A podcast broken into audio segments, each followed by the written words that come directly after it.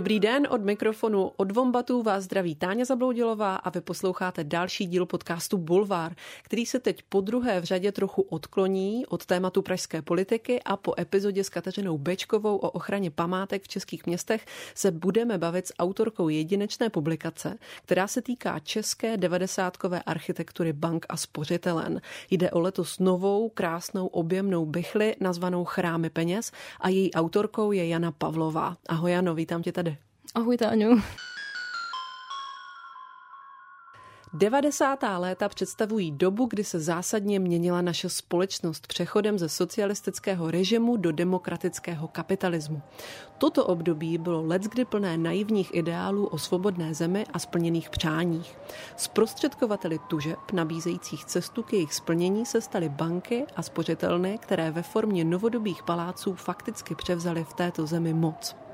Takhle začíná video esej Chrámy peněz, která vznikla v režii Jany Pavlové a Martina Hrubého před osmi lety a najdete ji stále na webu Artičok. Jana Pavlová studovala dějiny umění na Karlově univerzitě a teorii a dějiny umění na Umprum, věnuje se postmoderní architektuře zejména v českém kontextu a o českých 90. letech a budovách bankovních domů už psala svoji diplomní práci. O osm let později po video eseji, který moc doporučuji zhlédnout, pár chrámů peněz si tam totiž můžete zevrubně prohlédnout, je na světě mimořádně komplexní kniha se stejným názvem a s podrobným úvodem zhrnující příběh české porevoluční transformace a vzniku fenoménu devadesátkové bankovní architektury. Najdete v ní 23 příběhů budov českých bank a spořitelen a taky kapitoly nazvané Architektura bankovního socialismu a Osvobozená architektura, které se věnují postmoderní postmoderní architektuře v Česku i ve světě. To celé je doplněno kapitolou Lukáše Pilky, nazvanou Jak peníze hledali styl. A ta se věnuje českému grafickému designu dobových reklam na bankovní ústavy. Grafický design měli na starosti Martin Groch a Jakub Samek a kniha vyšla u Big Bossu. Ještě jednou tě zdravím, Jano, díky, že jsi přišla. A moje první otázka na tebe je, jak se podle tebe za těch 8 let od té doby, co vznikla tvoje video esej, eh, která má stejný název jako kniha Chrámy peněz, tak jak se za těch 8 let změnila odborná a možná i veřejná debata o devadesátkové architektuře?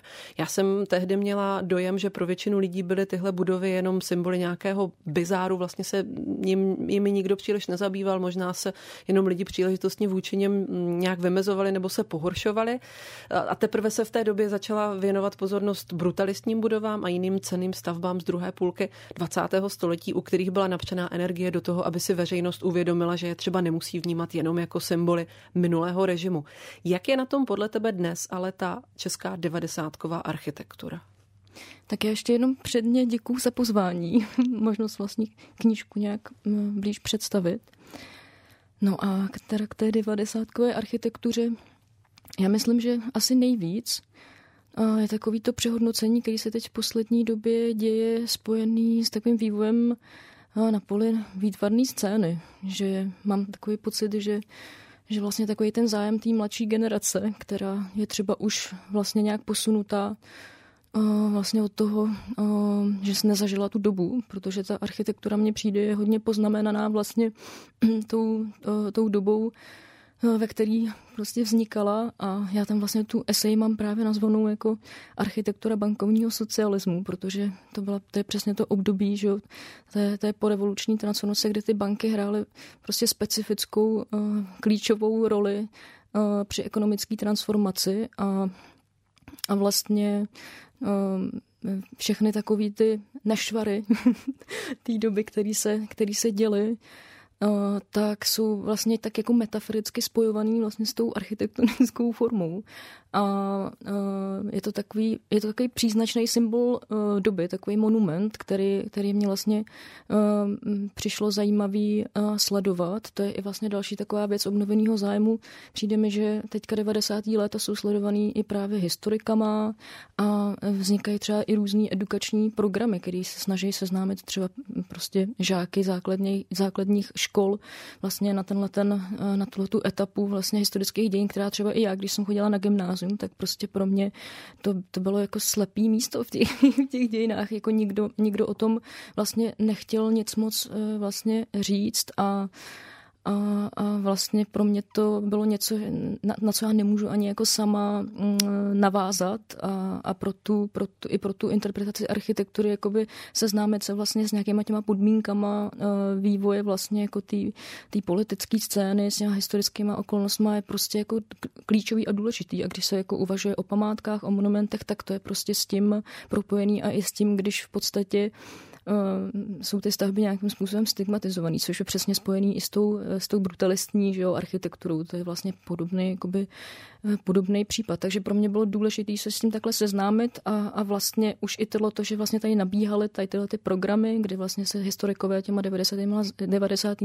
letama zabývali, a v podstatě hodně mm, se to děje i právě přes vlastně to studium toho obrazu toho města, kdy vlastně mm, čím dál tím víc se, se e, ilustruje historie právě jakoby na, na, tý, na, na tom městu a, a vlastně jakoby na, pamě, na, na paměti, který to město generuje. Takže, takže i tohle to mě přišlo zajímavé, že, že to jsou vlastně stavby, které opravdu vytváří takovou dost viditelnou vrstvu a, a jsou prostě zpřítomňují jako tu historii, která nám ale vlastně není úplně až zase tak moc známa. A, takže, takže mě určitě vlastně zajímalo, když jsem se snažila nějakým způsobem jakoby dopátrat eh, toho, proč eh, vlastně ty stavby jsou vlastně tak negativně vnímaný, tak, tak vždycky to bylo spojené prostě s odkazem eh, na tu, na tu dobu, na ten problematický nástup toho kapitalismu vlastně. A ty jsi totiž eh, se neinspirovala, ale vlastně někde jsem si přečetla v nějakém rozhovoru, že to taky vzniklo kvůli tomu, že jste se v roce 95 přestěhovali na Černý most a tam eh, to vypadalo jak? Vlastně docela podobně jako dneska. Nebylo to, jo, ono to tam vydrželo, že jo, ty 90 konstrukce. Jo, jo. No, Černý most je takový specifický sídliště, protože já jsem se mu taky věnovala uh, vlastně spolupráci s IPREM, uh, jsem se věnovala urbanistickému vývoji a, a, a architektonickému. A my, když jsme se tam vlastně nastěhovali, tak ono to bylo jedno z takových těch posledních dostavovaných sídlišť, vlastně pražských a v tom 95. jsme se nastěhovali vlastně ještě do, do úplně čerstvě postaveného panelového domu, ale vlastně části, čtvrtá stavba to byla, která byla vlastně jako ještě um, nerealizovaná, tak tam už začalo vznikat uh, nebo se projektovat uh, už úplně nový sídliště, který už podlíhalo vlastně těm postmoderním ideálům uh, vlastně takového toho návratu k tradičnímu městskému bloku, nějakému historismu v podstatě a i ty jednotlivý panelový, to už teda nebyly panelové stavby, ty jednotlivý stavby tak eh, vlastně měly uh, jako různorodou podobu, kdy ty architekti si to vlastně uh, rozdělili, že každý prostě navrhl ve svém individuálním jazyce pojetí prostě ten jednotlivý blok a vevnitř byly prostě mm, vnitrobloky, které byly pro všechny jakoby otevřený a vlastně uh, i ta architektura prostě měla takový příjemný, přívětivý jako měřítka, uh, měla třeba podloubí uh, v rámci toho, uh, v rámci té té zástavby, tak tam vlastně byla vybudovaná třeba pěší zóna, dole byly vlastně obchody, celý to žilo, vlastně to připomínalo to město. Mm-hmm. A, a to by se to líbilo v, t- v tom 95. My jsme z toho byli nadšení, protože, protože to uh, to bylo prostě uh, něco od toho šedýho paneláku, který byl usazený vlastně v té zelení, kde se ale stejně nedalo nic moc nic moc dělat, tak to vlastně najednou prostě bylo, byla nějaká i nová vlastně jako kvalita bydlení, kvalita jako mm-hmm. života. Já jsem vlastně od dětství bydlela jenom v panelovém domě. A, a my jsme vlastně i uvažovali vlastně o tom, když to tam jako začali stavět, že se tam třeba přestěhujeme, protože protože uh, uh, no, to prostě, to prostě bylo pro nás něčím jako i, i, i přitažlivý. No. Uh-huh. Uh, a jak tam pak vlastně se udál ten skok od toho sídliště a těch podloubíček a tak dál k té bankovní architektuře? No, uh, vlastně v tomto směru mně přišlo, že ta postmoderna uh, skutečně jako, jak, jak na lidi působila tak nějak obecně, že po té revoluci. Ono už vlastně, ono tady tenhle ten, uh, tenhle ten, dejme tomu stylový projev, tak ono už to prostě probíhalo samozřejmě už dávno před uh, revolucí a, a vlastně ten vývoj vlastně tady tohohle toho jazyka postmoderního uh, má prostě, to, to má kořeny už někdy, jakože prostě v 60. letech to ta knížka právě mm, sleduje, tady tenhle ten poměrně složitý vývoj, ale Vykládá ale, ten příběh postmoderny ano, vlastně, by se ano, dalo ano, říct. Hmm. Která vlastně vůbec jako, jako postmodernou nebyla, nebyla nazývaná v těch 60. 70. letech, až vlastně koncem 70. se začal vlastně tady ten, ten diskurs uh, v architektuře usazovat a ustalovat, ale samozřejmě i jakoby splošťovat uh, vlastně do, do nějakého tohoto označení. Uh, postmoderny, eh, který vlastně všichni mají spojený eh, jako s nějakým novým historismem, což, což vlastně jedna z takových těch jakoby věcí, které já se tam snažím trošku odkrýt, eh, co to vlastně co to vlastně znamená a, a jak je to vlastně jenom tak jako milně dezimpretovaný jenom vlastně jako na tohletu stylotvornou nějakou jako nějaký návrat eklektického historického tvarosloví, jakože to je jako určitě jenom nějaká jedna poloha vlastně té postmoderny, ale, ale souvisí vlastně právě s nějakým, s nějakým uh, jejím vývojem a, a vlastně i medializací a i vlastně s nějakou kritikou v podstatě. A, a, a to je vlastně jakoby, to je, to je vysvětlený uh, v té knížce, ale, ale prostě postmoderna uh, byla vnímaná jako jakoby všeobecně jako to kliše, jako nějaký nový nový historismus, návrat vlastně jako historického článkování tradičního prostě jako tradičního domu a je to spojený vlastně i jako s fenoménem urbanity. To je hlavně jako taková ta větev postmoderny, to já tam vlastně rozlišuju v tom příběhu, že je taková americká větev a, a právě ta evropská, která měla jako to, takový to centrum v Itálii v 50. letech, kde, kde se sledoval vlastně jako nějaký fenomén urbanity na základě eh, vlastně toho, že mm, tam probíhala vlastně debata o, o pováleční rekonstrukci vlastně tradičního historického evropského města. Takže to je vlastně jakoby spojený eh, s tím a s hledáním vlastně nějaký, nějaký báze vlastně ehm, kolektivně vnímaného prostoru, utvářeného vlastně eh, jako v rámci nějaké historie a něco, co vlastně eh, lidi mají jako zažitý v paměti a snaží vlastně se pracovat s tím, tím psychologickým obrazem vlastně toho, toho města a, a té historie ale ovšem samozřejmě jako, jako inova, inovativně. To bylo vlastně pořád si to mělo zachovávat tu, tu, moder, tu, jako novost, tu, tu novost, vlastně tu, mm. tu, tu moderní uh, podobu.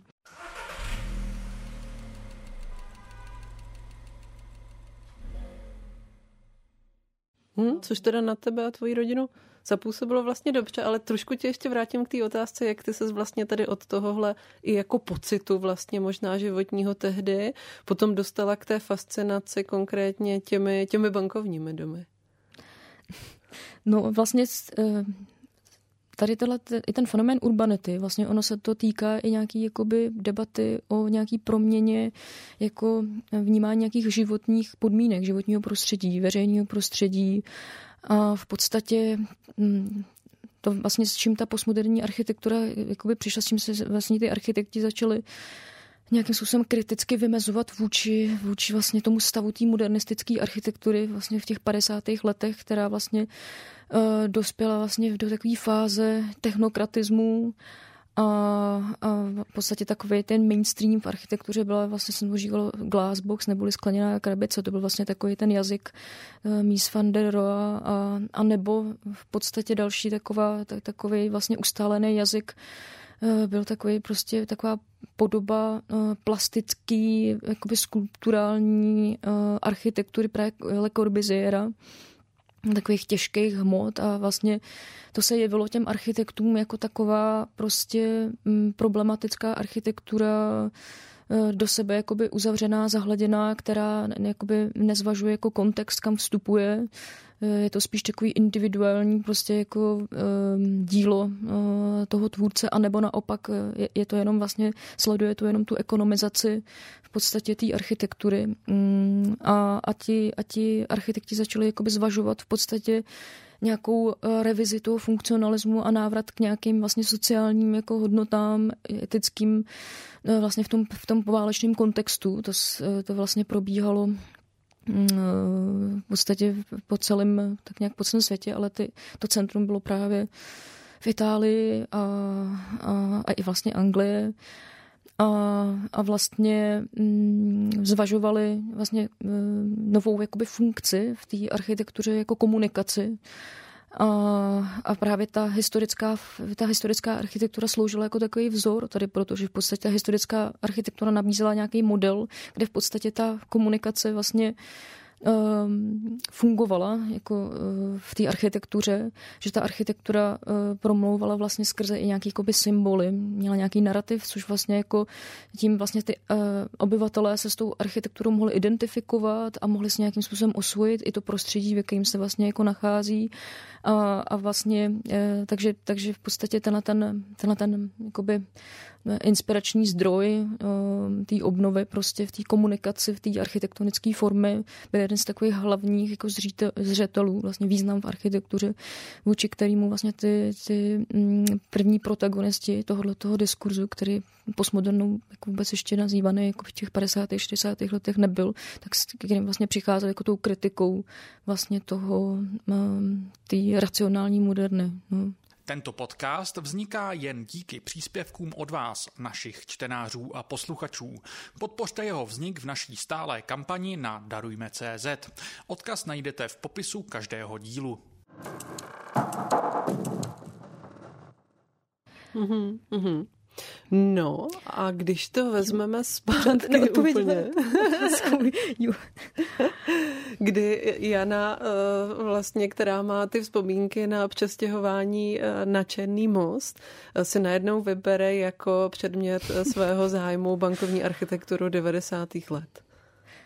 No, tak, tak pod, v podstatě uh, ta postmoderní architektura uh, vlastně v těch v těch 90. letech ehm, působila ehm, v podstatě podobným jako dojmem, eh, jako, jako vlastně mm, ehm, když se, když se vrátím na, to sídliště, kdy tam vlastně vznikala ta nová, nová vlastně zástavba, která už vlastně mm, přehodnocovala eh, to životní prostředí a vlastně ten vstup jakoby té nové architektury jako do toho, do toho města, nebo tady to teda bylo, bylo sídliště, což uh, takový specifický, ale v podstatě ty banky, ty se zase objevovaly v takovém jiném specifickém kontextu a vzhledem k tomu, jakou právě hrály roli, tak se jim vlastně dostávalo poměrně lukrativních vlastně parcel ale třeba i nějakých jakoby historických staveb v rámci jakoby historických jako struktur měst.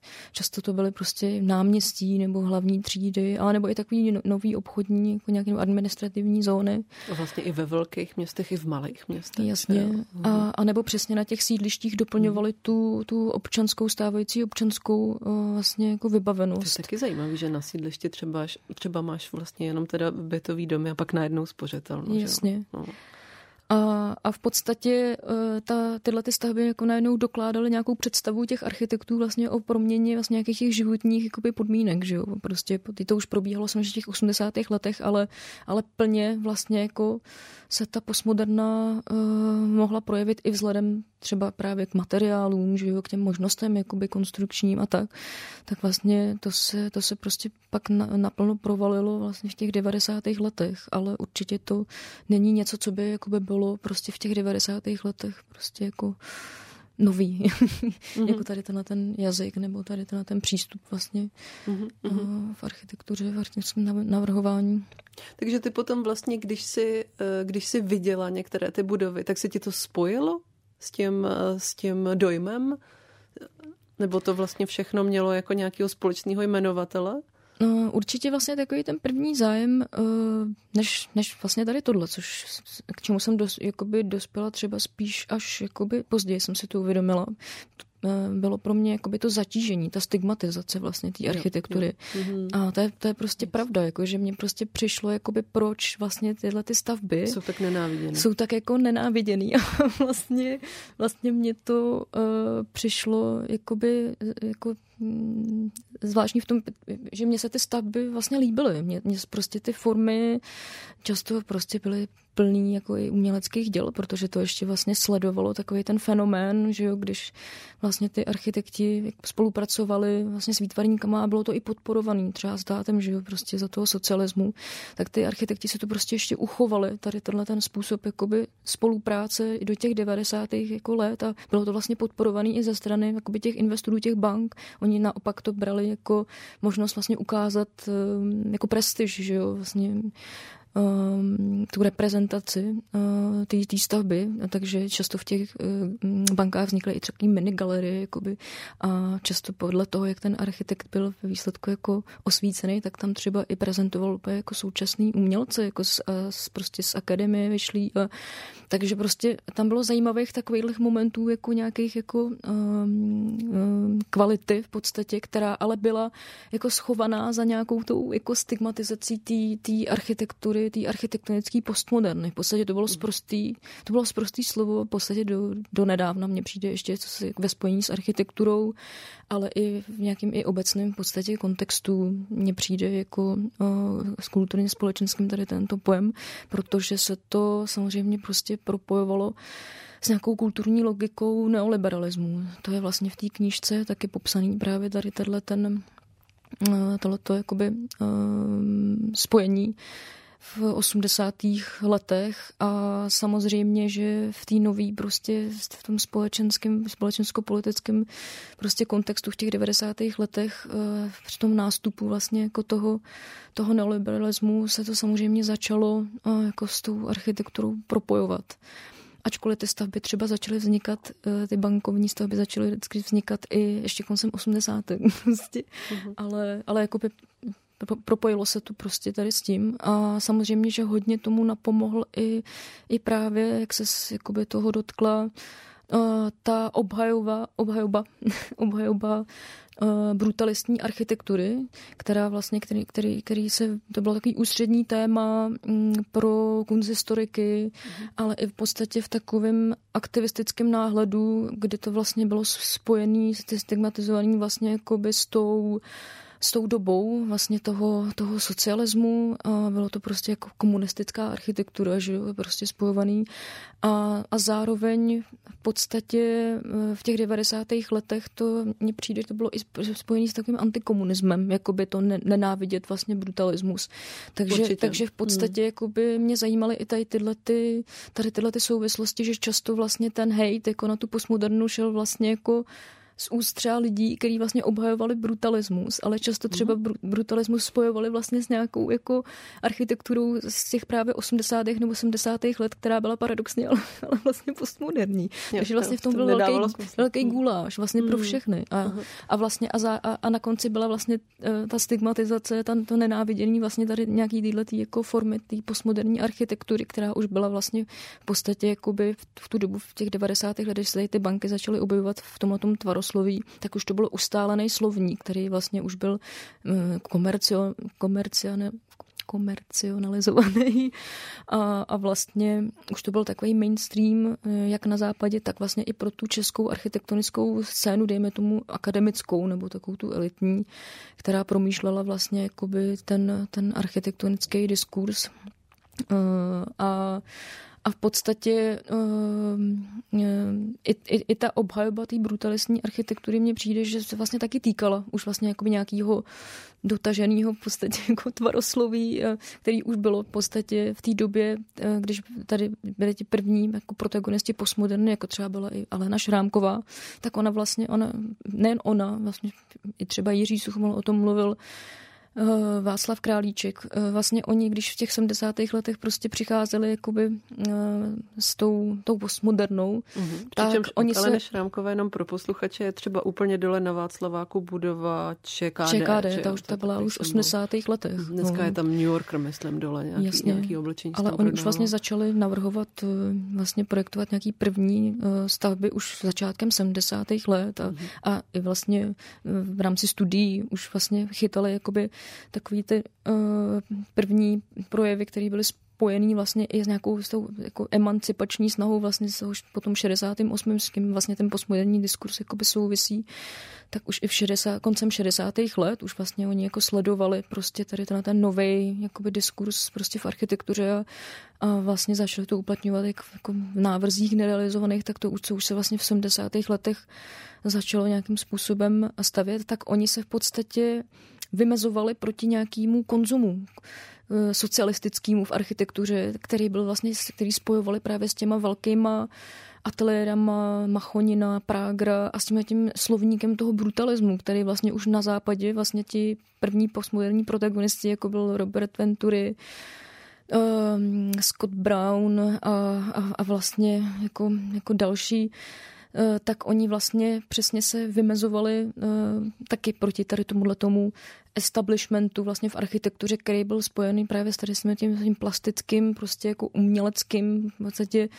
solitérním uh, brutalismem a, a vlastně um, oni to Oni to vlastně nazývali tady ti čeští architekti jako internacionalizovaná prostě um, architektura, která vlastně ještě jakoby uh, tady v podstatě odrážela vlastně jako snahy toho režimu nějakým způsobem uh, jako reflektovat tu konzumní jakoby západní společnost. Takže vlastně ta brutalistní jakoby architektura byla v podstatě tady s tím tím jakoby spojovaná a, a v podstatě mm, to, proti čemu se vymezovali vlastně proti té postmoderně pak v těch 90. letech, ale ono samozřejmě už i v těch 80. kdy se vlastně taky stalo vlastně ten, ten mainstream, tak to bylo vlastně jako uh, to stejný, že jo? Tak, takže mně to přišlo paradoxní vlastně. Jo, co, co jste si mysleli o brutalismu nebo postmoderně, je úplně jinak. Přestože ty teda píšeš o, o, o devadesátkové architektuře v knize, tak uh, ta kniha začíná velmi čtivě napsaným příběhem československé transformace, který ale nevypráví od roku 89, ale podobně komplexně, jako ty vyprávíš ten příběh té postmoderny, tak uh, ona začíná už koncem 60. let, kdy se začala rýsovat ekonomická reforma pod vedením Otyšika. Uh, je tohle i trochu kvůli tomu, že ten příběh o tom, jak Václav Klaus, jak píšeš, překódoval sametovou revoluci, je u nás taky trošku málo známý, málo popsaný, myslím v nějaké jako větší komplexnosti?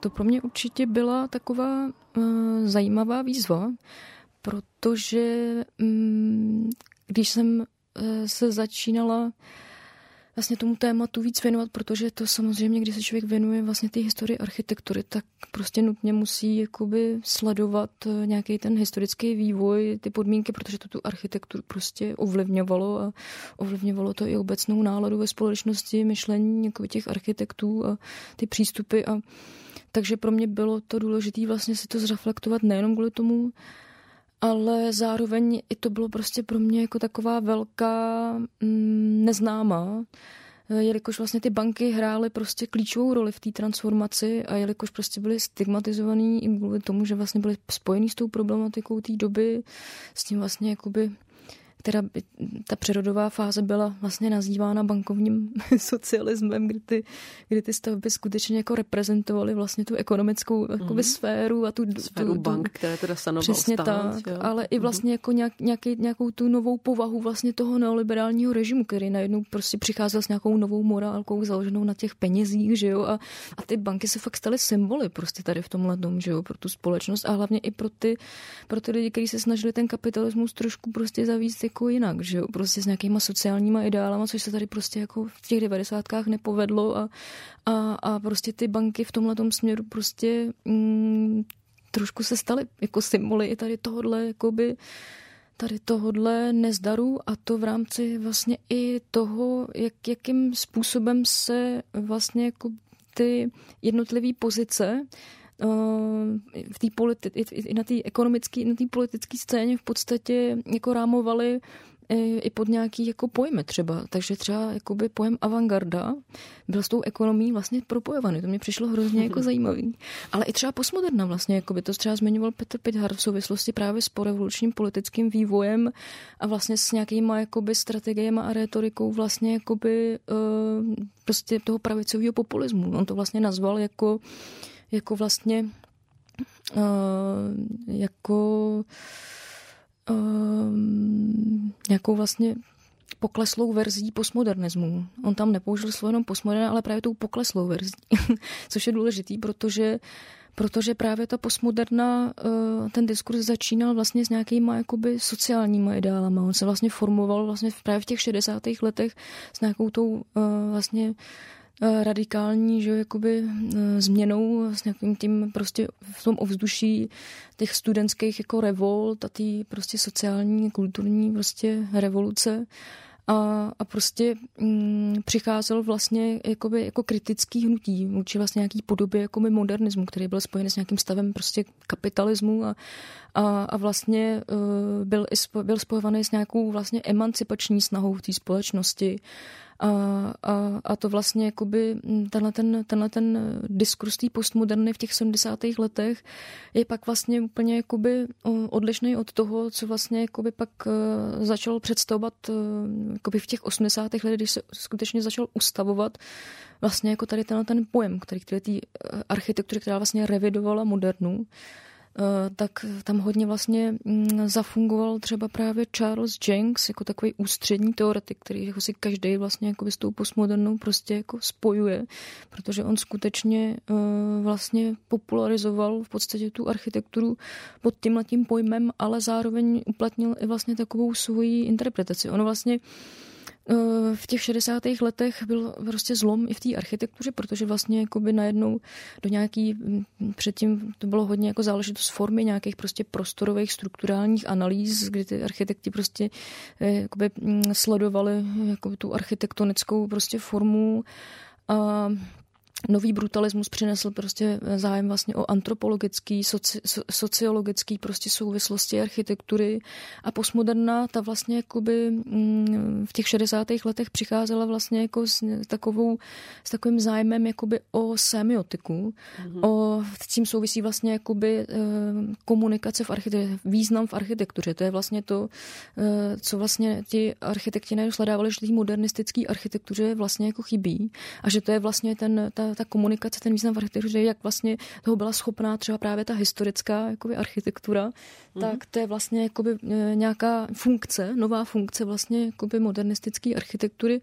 která vlastně jako napomáhá e, třeba právě jakoby komunikovat s, teda s těma občanama a na základě toho vlastně formovat komunitu, umožňovat vlastně jako lidem e, se identifikovat jako s nějakým prostředím a vlastně má jakoby ta architektura nějaký rozměr rozměr vlastně psychologický a, a to bylo najednou vnímané, že to je vlastně to, co té modernistické architektuře chybí. Vlastně v Itálii, když vlastně tam se eh, v rámci té pováleční rekonstrukce vlastně toho rozbombardovaného prostě historického prostě města, tak eh, tam byl vlastně spojovaný, eh, že vznik, začaly vznikat projekty modernistický a vlastně architekti si všímali, že ty nově rekonstruované části měst jsou vlastně necitlivě Um, vlastně... Jo, tam nemůžou obyvatelé volat na sebe z těch balkonů, jak to známe z těch historických Necitlivě tam, měst. přesně tak, necitlivě tam jakoby ty moderní stavby uh, vznikají, jakoby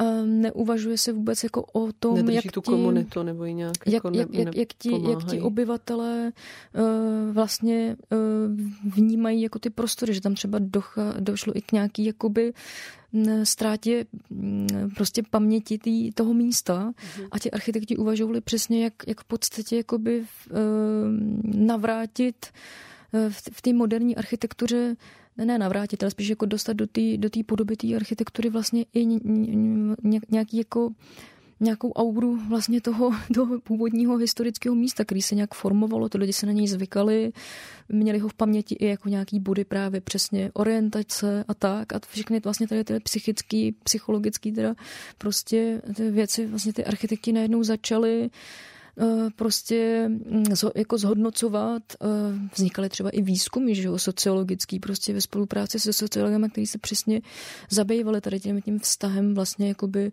té fyzické podoby architektury a vlastně právě jakoby mm, formování nějaký komunity a a, a, a vlastně tohleto, tohleto vlastně ta postmoderna to určoval vlastně ten nový nový vlastně jako diskurs moderny, který se pak vlastně jakoby uh, když se začal definovat tyhle, ty, tyhle ty snahy tak vlastně to dostalo vlastně tady tenhle ten, tenhle ten název. A semiotika vlastně to bylo, to bylo vlastně i um, ústřední zájem právě Charlesa Jenkse, který vlastně jakoby v roce 1977 přišel s knížkou Jazyky postmoderní architektury. To byla vlastně tehdy taková úplně uh, nová, nový, nový přístup vůbec jakoby o tom, o té reflexe architektury, která byla určená vlastně nejenom pro ty zainteresované architekty, ale vlastně i pro takovou širší veřejnost. Uh, byla to jakoby samo o sobě takový nový přístup, jak vlastně i ta architektura je medializovaná, protože to bylo vlastně, to vycházelo jako takový, mm, takový, takový speciální vydání, v podstatě taková útlá knížka, plná prostě jako fotografií, obrázků, eh, poměrně mm, jakoby eh, ne tak obsáhlýho, ale velmi čtivýho textu. a, a byla to vlastně uh, řada jakoby, časopisů uh, Architectural Design, což byla prostě taková bible architektů. O tom vlastně mluví i, i tady vlastně architekti, kteří působili vlastně v Československu, že to tady prostě všichni, všichni sledovali. Ehm, bylo to vlastně, byl to časopis vydávaný eh, v Velké Británii a, a vlastně ehm, je zajímavý jako sledovat, že hodně vlastně tady, jak, jak, ten, jak se formoval ten postmoderní diskurs, tak to bylo právě hodně spojený i tady s touhletou medializací i vlastně tím, jak se, jak se formoval právě na platformě nejen tady tohoto časopisu, ale dalších, samozřejmě jiných vlivných, který vlastně jakoby vznikaly uh, a a vlastně tady ta knížka Jazyk postmoderní architektury, tak ta právě eh, tam, tam eh, Charles Jenks, který se věnoval víc jakoby eh, vědecky vlastně té semiotice v architektuře, než vydal nějaký publikace, tak v tom roce 77 vlastně už vytvořil vlastně ryze takovou popularizační právě jako teorii vlastně té semiotiky v architektuře. A to bylo právě, to, to představil vlastně pod pojmem postmoderna. A Samozřejmě ta postmoderna, ona má těch eh, vlivů, jakoby nejen semiotika, tam je vlastně jeden takový vliv, je tam i fenomenologie, to je jeden takový ústřední vliv, to je zajímavá linie, která vlastně třeba eh, v Americe právě, tam eh, profesor Jean Labatut je jeden vlastně z ústředních jako takových těch modernistických architektů, který vlastně začali promýšlet jako architekturu modernistickou z hlediska vlastně nějaký jako fyzické zkušenosti, ale i prostorové zkušenosti vlastně zakoušení toho prostoru um, a vlastně uh, ta fenomenologie je hodně spojovaná právě s tím diskurzem té urbanity a vlastně jakoby s, ty, s architekturou toho, toho neoracionalismu, jak se vyvíjela od 50. let v té Itálii ta semiotika přicházela v těch 60. letech a ta postmoderna vlastně v tom podání toho Jenkse je hodně vlastně jakoby mm, byla, byla uh, prostě ústřední právě pro tu popularizaci a pro tu propojení s tou postmodernou prostě v tom, v té vtěletý publikaci.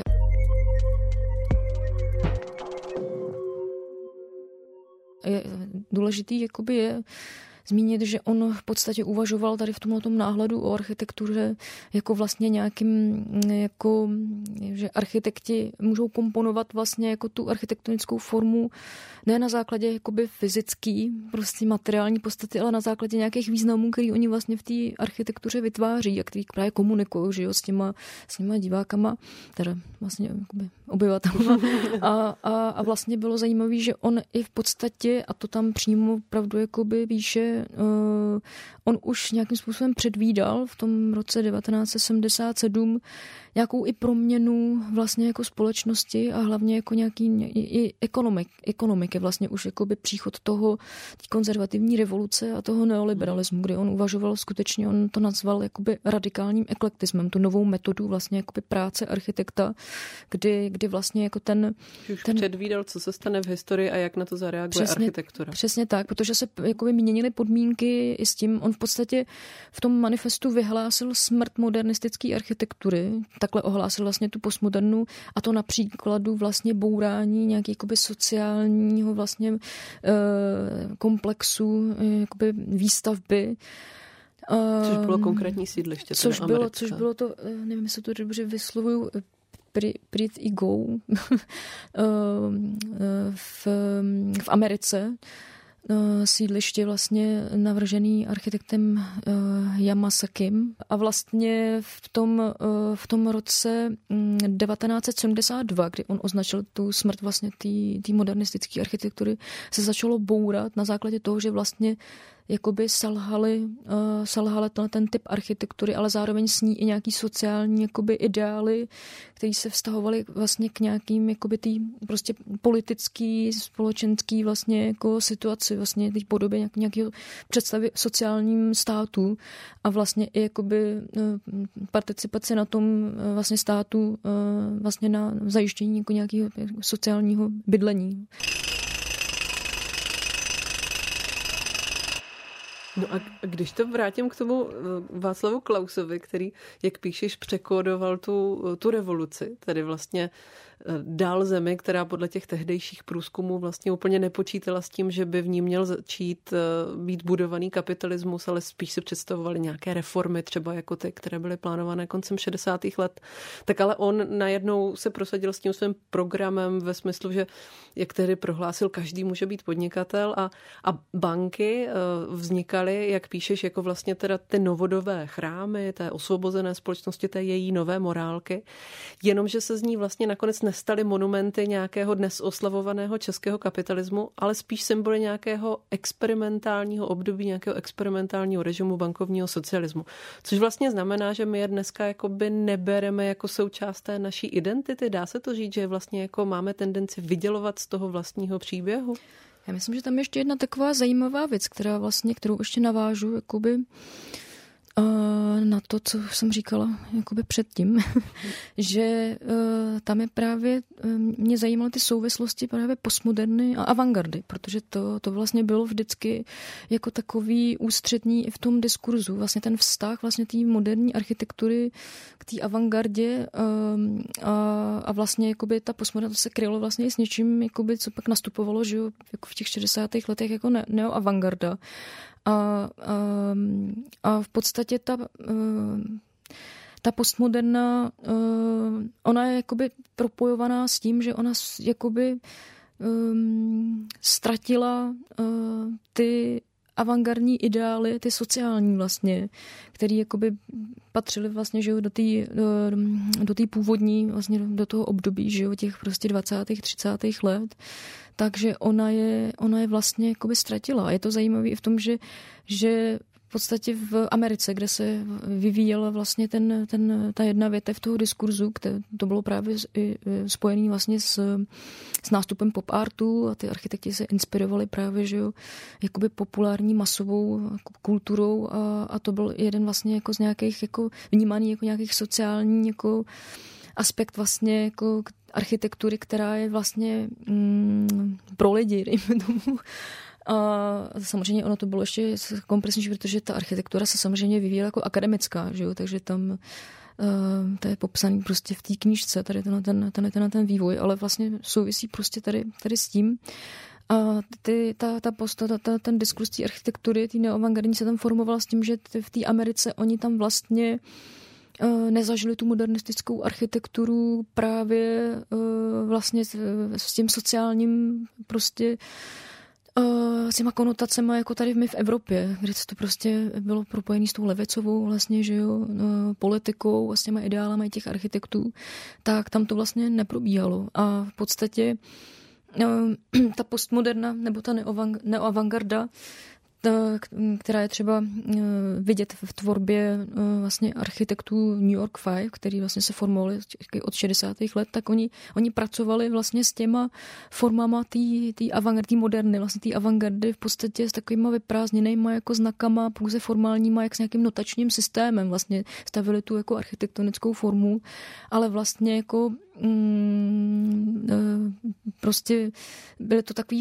jako formální reference, a pak je, pak je jako hodně důležitý, že eh, v těch 80. letech ta postmoderna, ona eh, vlastně dospěla do takové fáze vlastně v tom diskurzu, kdy se ustálila vlastně v tom kliše významovém jako, jako nový historismus. To bylo prostě daný jakoby eh, hodně událostí v Benátkách, která vlastně reflektovala ten fenomén urbanity, vlastně kdy ty architekti nějakým způsobem uh, se inspirovali že, tou historickou architekturou a byla tam taková velice působivá, mediálně hodně jakoby publikovaná vlastně jako uh, výstava nebo výstavní instalace Stráda Novisema, nejnovější ulice, kde vlastně se ti jednotliví architekti, kteří měli být jakoby těmi protagonistama vlastně té postmoderny,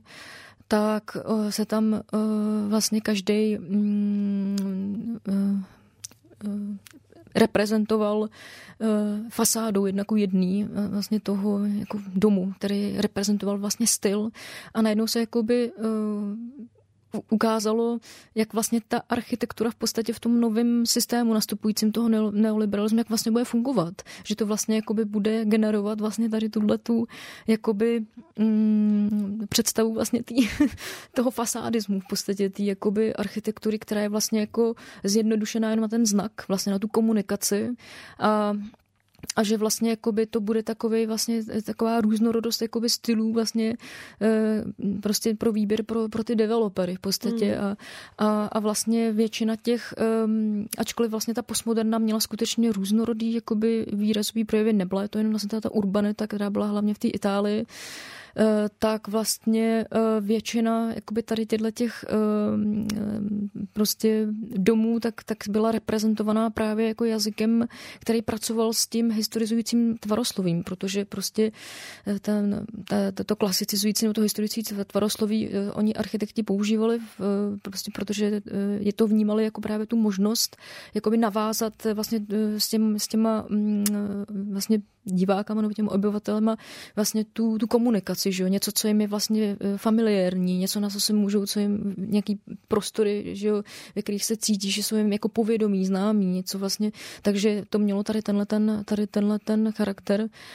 Ale vlastně mm, tenhle ten nový historismus to v podstatě hodně vytvořil právě ten obraz vlastně té výstavy, v tom kontextu té Itálie a, a vlastně i tím, že třeba na těch stránkách toho časopisu Architectural Design, tak vlastně se začaly objevovat tematické čísla jako neoklasicismus nebo prostě um, radikální, uh, radikální jakoby eklektismus. A vlastně se začalo pracovat vlastně s nějakým výsekem vlastně toho diskurzu té postmoderny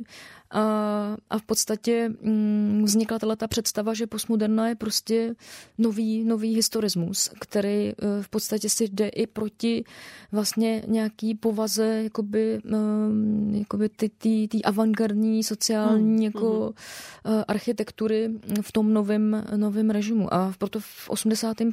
to tak vlastně jako vyvrcholilo do toho mainstreamu a ty architekti najednou vlastně jakoby začali se zase jakoby obcházet vlastně jako začaly se vyhraňovat vůči postmoderně právě jakoby novýmu historismu a, a začaly se navracet zase k těm jakoby z tomu slovníku neofunkcionalismu.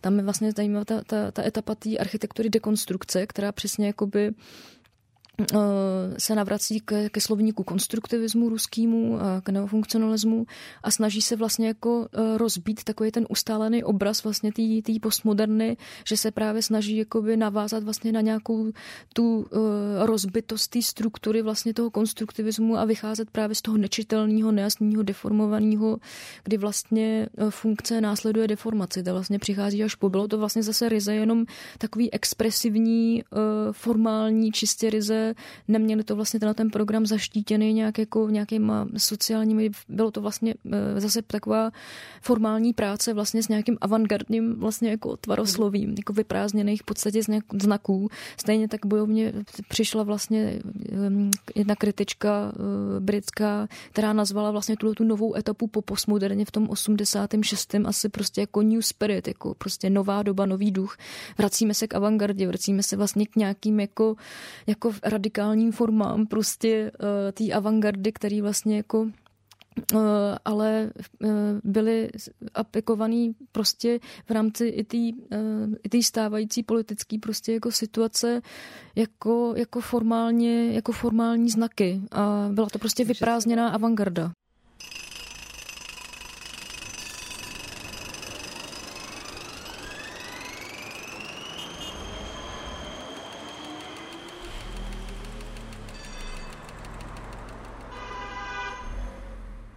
Jo, takže se dá říct, že už to vlastně v té době pro lidi bylo, dá se říct, jako nesrozumitelný a proto se s tím možná taky spojovaly ty, ty, jako ty, ty konotace, které byly nejvíc po ruce, jako taky byla i ta pompéznost nebo možná chamtivost toho, toho nového režimu a, a že to pro ně vlastně zůstává nesrozumitelný do velké míry jako do dneška, i když ty říkáš, že se to mění. Tam je i zajímavý, že když vlastně jsem um, navštěvovala ty jednotlivý architekty těch bankovních domů, tak vždycky vlastně všichni mluvili o tom, že ty jejich stavby nejsou postmoderní. Prostě oni sami byli kritický vůči postmoderně, eh, vnímali to vlastně jako za prostý slovo a oni vlastně sami se vztahovali k té architektuře těch bank, že to není vlastně jakoby postmoderna, ale že to je prostě funkcionalismus nebo neofunkcionalismus, protože to se samozřejmě, to se samozřejmě vztahuje i jako jednak k tomu, eh, že eh, prostě i ti protagonisti samozřejmě eh, ty postmoderny eh, vůbec že s tím pojmem nepracovali, to přišlo až potom.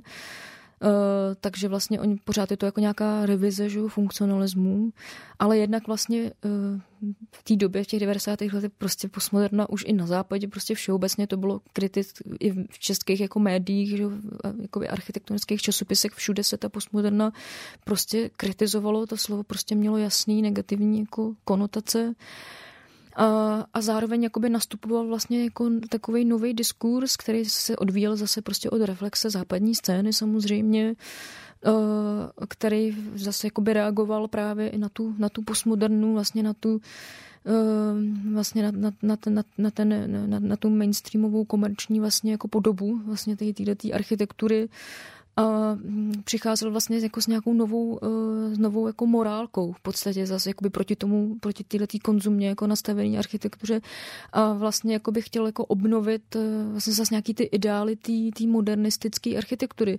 Uh, takový asi jeden z nejvíc um, z takových um, těch, těch proudů, který už vlastně vznikaly koncem 70. let, ale pak vlastně v 80. byl kritický regionalismus, což ale zároveň je zase odnož vlastně jako toho postmoderního diskurzu, což sám ten vlastně propagátor, ten Kenneth, Kenneth Frampton, teoretik vlastně architektury, který s tím tím, eh, s tím tím jakoby, mm, eh, ne pojmem, ten si vypůjčil, ale vlastně s tím tím směrem vlastně tu přišel, tak to i sám jako výsledku potvrdil.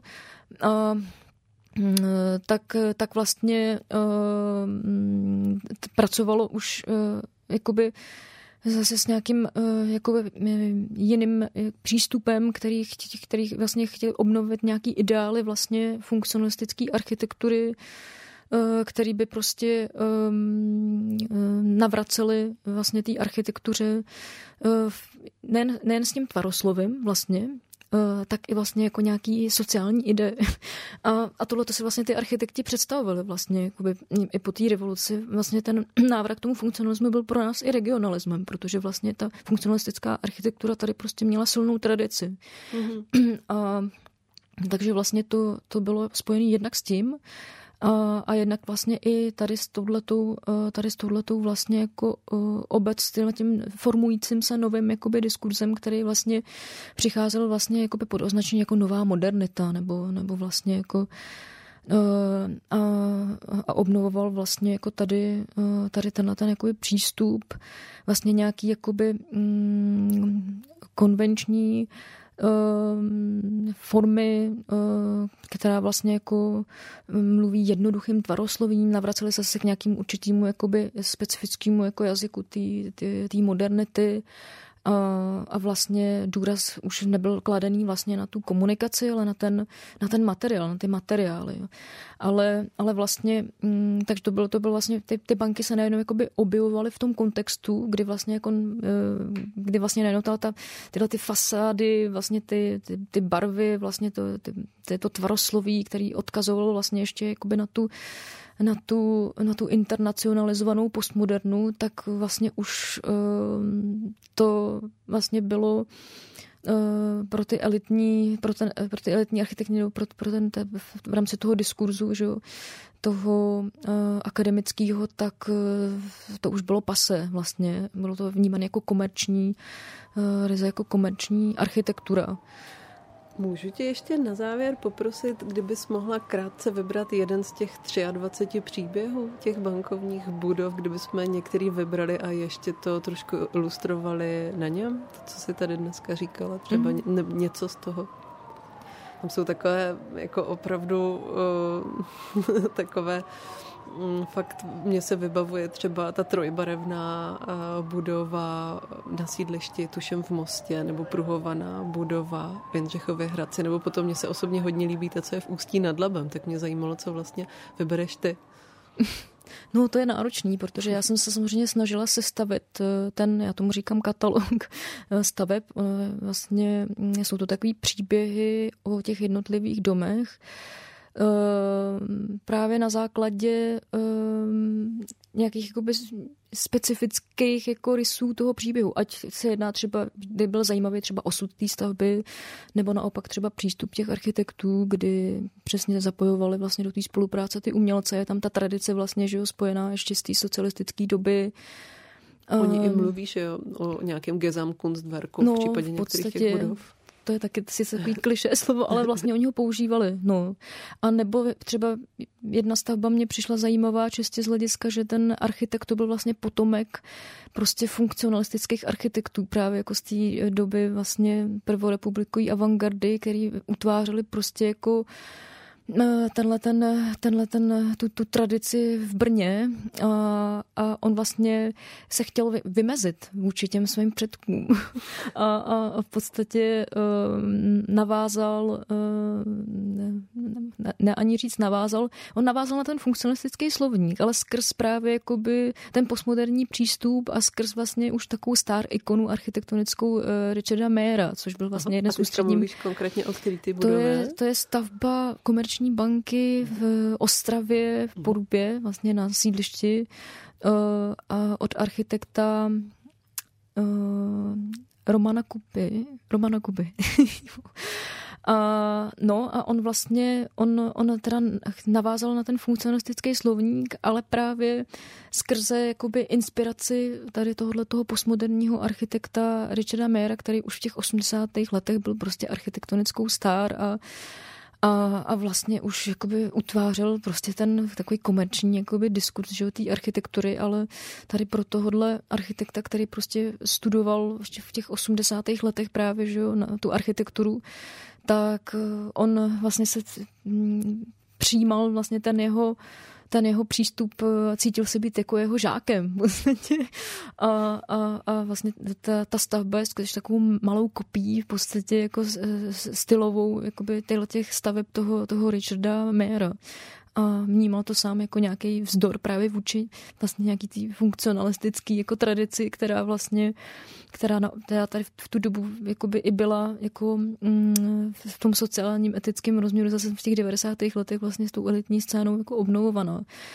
Uh, takže to jsou taky takový jako ty paradoxy jako vlastně toho, jak ty architekti o té architektuře mluvili, jak vlastně se tom člověk i tak jako musel zorientovat v těch jako pojmech, mm-hmm. i co se, i co jakoby se k čemu vztahuje a a e, vlastně tam jedna e, třeba banka ČSOB e, v Českých Budějovicích na Lanově třídě, která vznikala vlastně rekonstrukcí nějakého původního barokního a pak vlastně secesní, secesně přestahovaného domu, tak tam vlastně ty architekti zase pracovali vlastně jako s tím, že oni prostě uh, najeli právě na, už na tu kritiku té postmoderny, už vlastně na takovou tu neoavantgardu, chtěli vyjádřit vlastně takový neoexpresivní vlastně jako tvarosloví kdy používali přesně jakoby ty odkazy vlastně na takový prostě ty avantgardní jako konstruktivistický prostě nějaký jako prvky anebo i ty funkcionalistický prostě tvary a skomponovali to do takový expresivní prostě jako,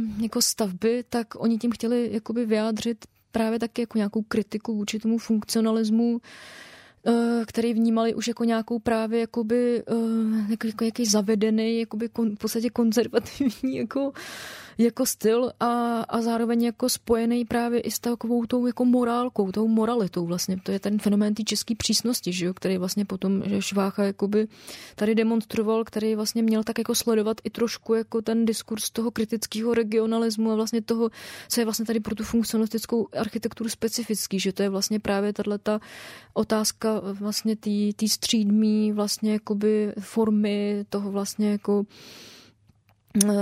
té morální vlastně um, toho uvažování toho architekta tak. Takže vlastně uh, oni jakoby uvažovali o jiný moralitě, o jiném typu morality, tady ti to architekti, kdy oni naopak v celém tom expresivním prostě jako této formě mluvili o tom, že to je právě normální dům a že má vlastně vyjadřovat vlastně jakoby proti xenofobně naladěnou uh, českou vlastně mentalitu, že se mají vůči ní jako vymezovat. A tam taková zajímavá jakoby věc, že oni třeba Eh, oslovili eh, vlastně místního eh, malíře diskoklubů prostě, pana Paliho Paštiku, který byl Rom a, a vlastně oslovil ho, aby, aby dokončil vlastně úpravy interiéru, který vlastně pomaloval takovýma expresivníma vlastně barvama, s námětama právě jakoby z, z kultury vlastně romský a, a vlastně jakoby mm, ideově to v podstatě taky jako zasadili tady do toho, do tohoto prostě přístupu. Takže to mě vlastně přišlo eh, ve výsledku sice paradoxní v rámci jako té instituce, a, ale a i vlastně nákladnosti samozřejmě jako eh, vlastně tady eh, jako té stavby, která pak třeba byla v kontrastu s třeba s tou výmalbou, že jo. Eh, tady eh, vlastně toho, toho pana Paštiky.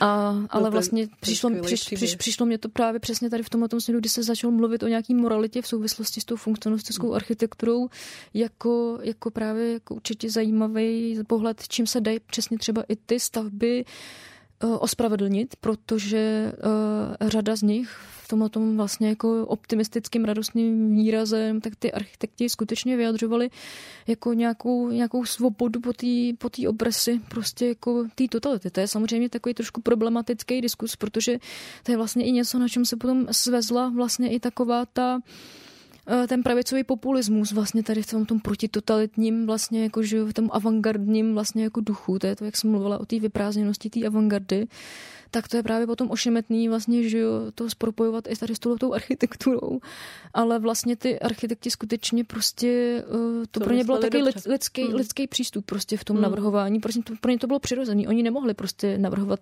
přísný domy, prostě protože prostě to pro ně nebylo přirozený potom, když navrhovali ty přísný paneláky ještě prostě koncem 80. let. Takže já jsem to vnímala vlastně, že ta architektura je vnímaná jako nemorální trošku prostě na základě, že se opravdu stala tím symbolem té doby, že to je spojovaný prostě s tou problematikou prostě. To schytala trochu že to Přesně tak, ale že co se týká vlastně té architektury, která sice zase přesně byla komerční, ale pro ty architekty v tomto kontextu po revolučním prostě uh, byla určitou tím nějakým přirozeným uh, vyjádřením. Prostě nehledě na nějakou jako komerčnost, nekomerčnost v podstatě jako formy. Mm-hmm. Jano, já ti moc děkuji za převyprávění toho fakt velkého příběhu, nejenom jako českých devadesátek, ale postmoderny. Jo, já děkuji moc ještě jednou za pozvání. Doufám, že jsem se do toho úplně moc nezamotala a samozřejmě, že dál uh, mě bude zajímat to ještě nějak jako rozvíjet a vyjasňovat. určitě, určitě, to nás taky. A vám děkujeme, že jste nás poslouchali a poslouchejte taky další naše podcasty, takže kvóty, kolaps, redneck a tak dál. Díky moc a mějte se. Taky děkuju, nashledanou.